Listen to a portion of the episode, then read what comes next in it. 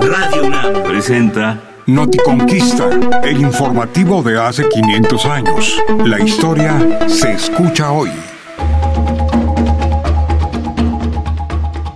Entre noviembre de 1519 y mayo de 1520, los expedicionarios españoles encabezados por Hernán Cortés vivieron en paz en México Tenochtitlan. Según el capitán español, el gobernante mexica Moctezuma se sometió a ellos desde que llegaron a la ciudad. Por eso se consideraban los nuevos amos de la tierra. Sin embargo, existen razones para dudar de esta versión. No hay que olvidar que los guerreros mexicas eran mucho más numerosos que los conquistadores. Los tenían rodeados y los podían atacar en todo momento.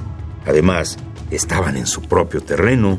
Precisamente para garantizar su poder y evitar cualquier ataque mexica, Cortés tomó prisionero al rey mexica y lo mantuvo como rehén. Pero existen razones para dudar que el rey fuera realmente su prisionero.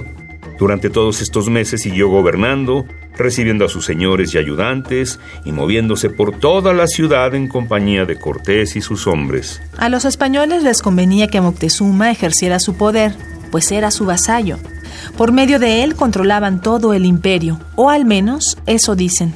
También existe la posibilidad de que los mexicas hicieran creer a los españoles que dominaban la situación, cuando en realidad eran ellos mismos quienes mantenían el control. Pero, ¿qué objetivo podían perseguir por medio de este engaño?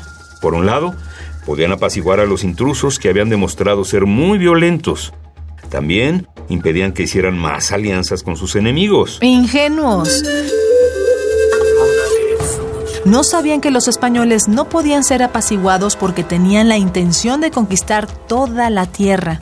Estaban convencidos que el mismo Dios se las había regalado, por medio del Papa, que era el primo del rey. O tal vez esperaban convencerlos de que partieran de regreso a la tierra desconocida de la que habían venido, tras haber satisfecho su ambición con tantos regalos y riquezas. ¡Ingenuos! No sabían que la codicia de oro y riquezas de los conquistadores, de la corona española y de los europeos de la época no tenía límite. Visita la página noticonquista.unam.mx y sigue Noticonquista en las redes sociales. Radio UNAM, experiencia sonora.